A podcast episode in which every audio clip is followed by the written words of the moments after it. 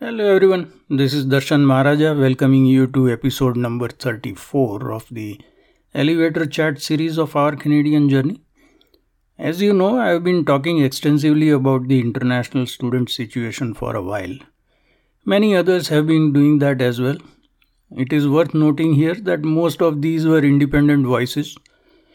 The public pressure that built up as a result has finally forced the federal government to act by putting a temporary cap on the numbers uh, for two years, representing a 35% reduction from the current levels of intake. Right on cue after this announcement, objections to this cut have started to be voiced from the colleges and universities. I wish I could say that this brings a new element to the debate. Alas, it doesn't. It is the same old underfunding argument, under which it is argued that the very viability of the post secondary education sector hinges on accepting a very high number of international students who are said to be subsidizing the domestic students and keeping the institutions afloat. For the record, I don't think the argument of international students subsidizing domestic students is valid because the average domestic student graduates with something like $25,000 in debt. But let us take the second part of the argument as valid that the high fees paid by international students keep the institutions afloat, and without these high fees, they would sink. Let's take that at face value and see where that argument leads us to. The lack of residential facilities for international students has been extensively commented upon. It is generally known that they, these students have to live in homeowners' basements or investor owned houses in cramped conditions. Uh, this has driven up rents and house prices to crazy levels.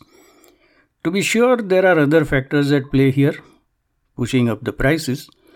But the demand from international students is a significant factor.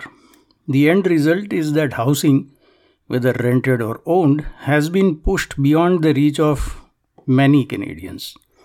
Too many, in fact. Let us pause here, take a step back, and ponder what this means.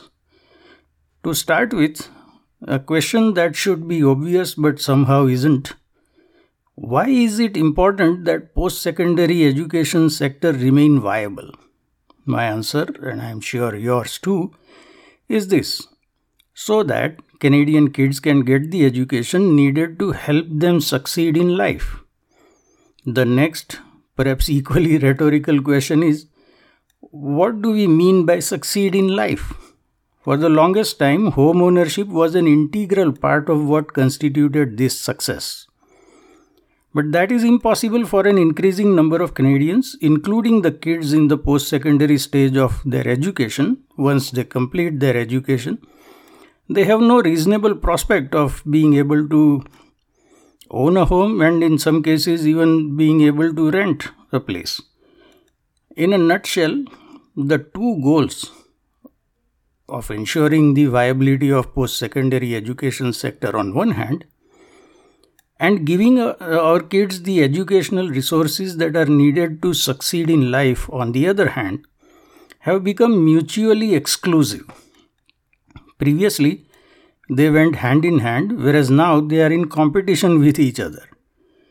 As far as I have seen, the coverage in mainstream media has focused exclusively on the former, i.e., the threat to the viability of the post secondary education sector the threat as posed by the cut in the numbers of intake. I wonder why. I wonder why this one sided coverage happens. I would argue that the latter challenge of ensuring that our kids succeed in life is of greater importance and therefore should take priority.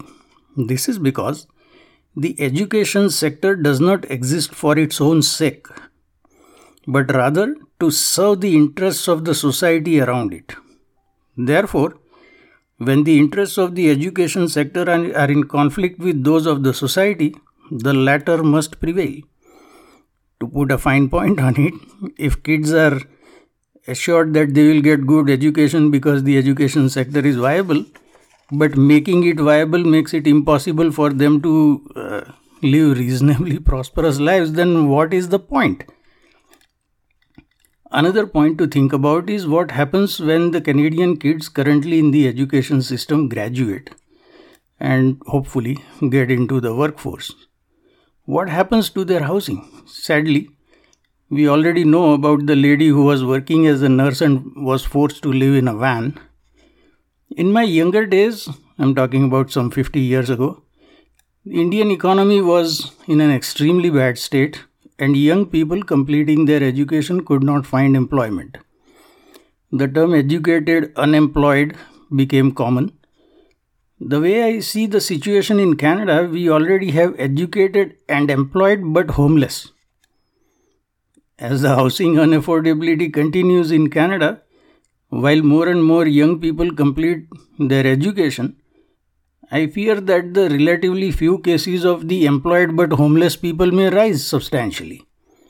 In that case, there will naturally be questions as to whether we made the right choice by prioritizing the viability of the post secondary education sector over the welfare of a whole generation of children. So, what is the way forward? I am not sure and would like to, would love to, in fact, hear your views in the comments. Until we meet again, goodbye and be well.